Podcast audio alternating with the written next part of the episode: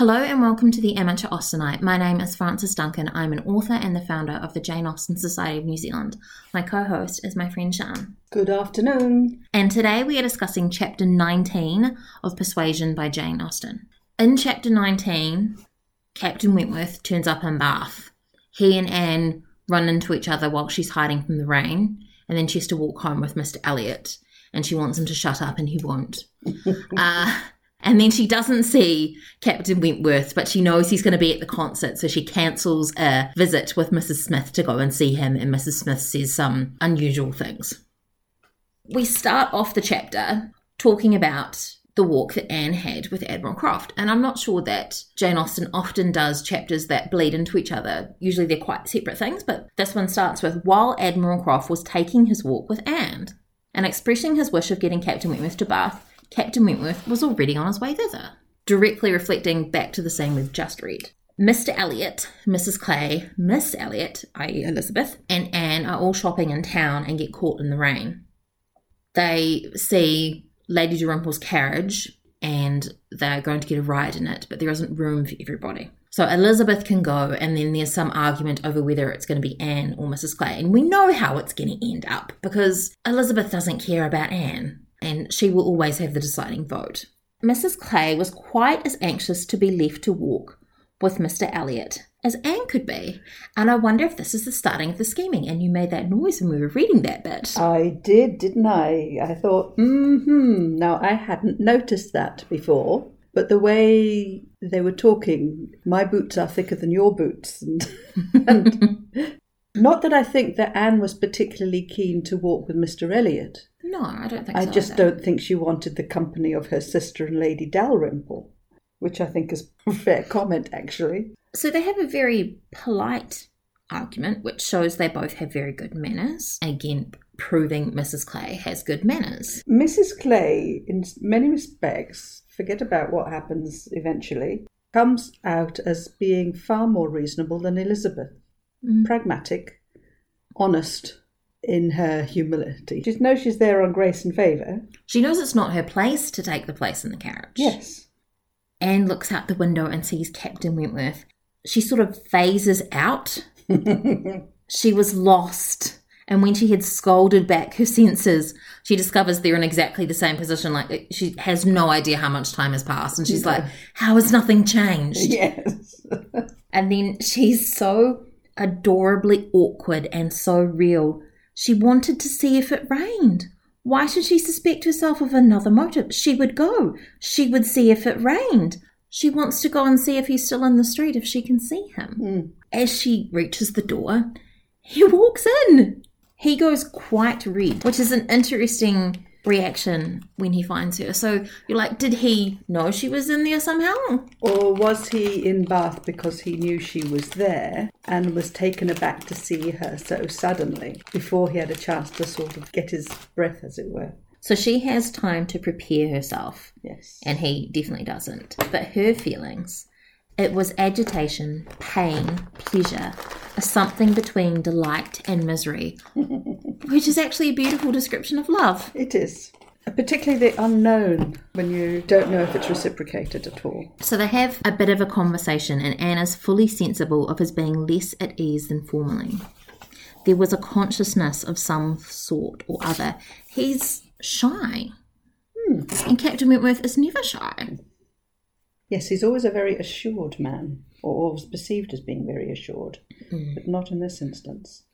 It's a very quick conversation because then Mr. Elliot turns up to escort her home. They leave together, and a really interesting thing happens. We've been following Anne and her narrative, but as she walks out of the shop, we stay in the shop and we hear Captain Wentworth's friends talking about Anne and speculating about her and Mr. Elliot.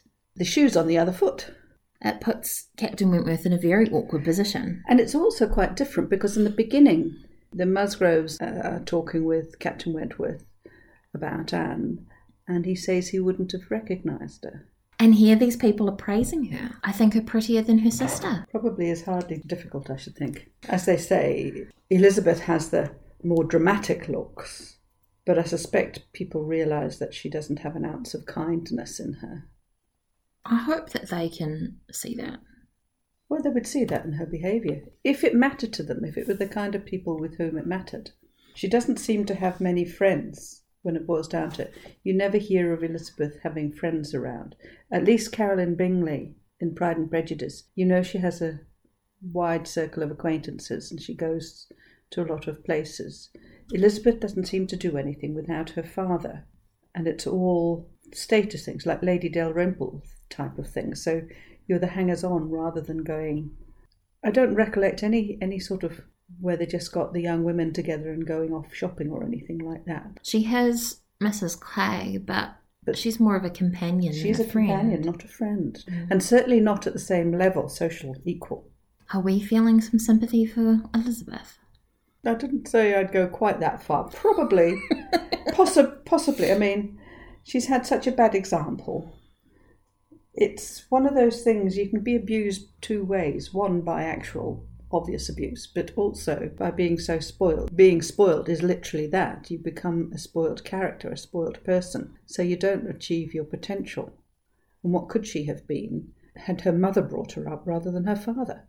So Anne is walking home with Mr. Elliot and she wants him to stop talking because she can't think about, she can't focus on what he's talking about. She's thinking about Captain Wentworth. She could not understand his present feelings, whether he were really suffering much from disappointment or not. Until that point was settled, she could not be quite herself. Is it concern for him, or is it a little bit of hope creeping in? She would say it was concern, and she wouldn't wish to admit to hope because she feels that she doesn't have hope. So there's a, a lot of little scenes that follow on. Anne and Lady Russell bowling through the streets of Bath in Lady Russell's carriage. And she oh, sees Such a hypocrite. Such a hypocrite.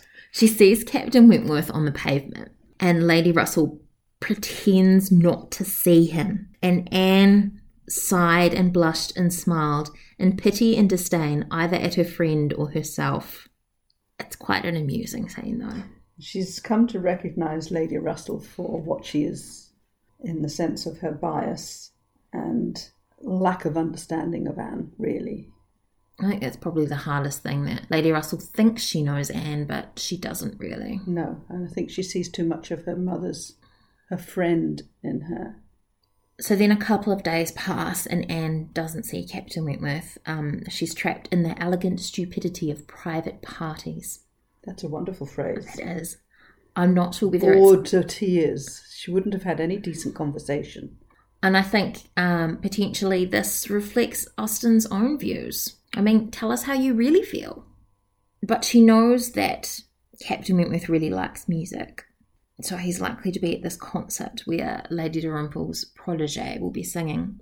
They don't normally go to concerts or the theatre because it wasn't fashionable enough.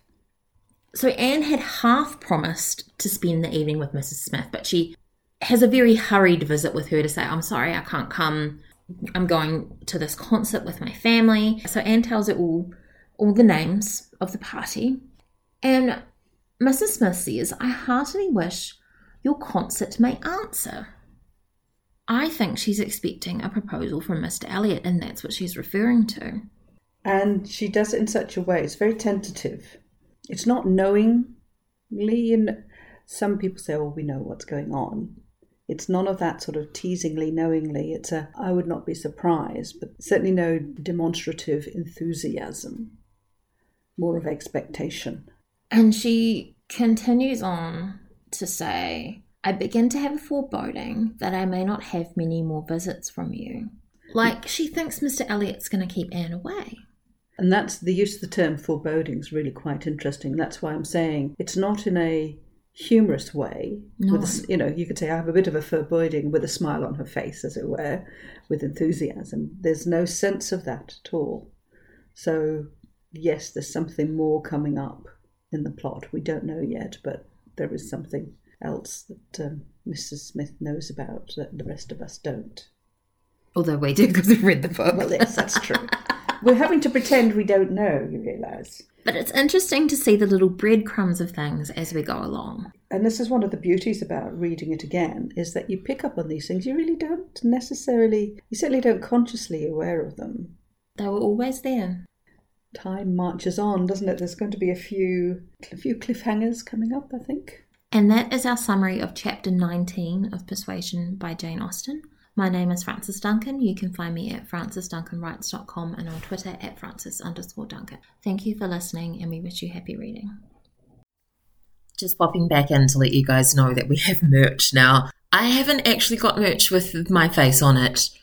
That seems a little weird to me, but if you really want it, let me know and I'll do that. There's merch of the Jane Austen Society of Aotearoa New Zealand's logo, uh, some Jane Austen merch, and some Pride and Prejudice, heavily Pride focused merch too. It's on Redbubble and the link is in the notes.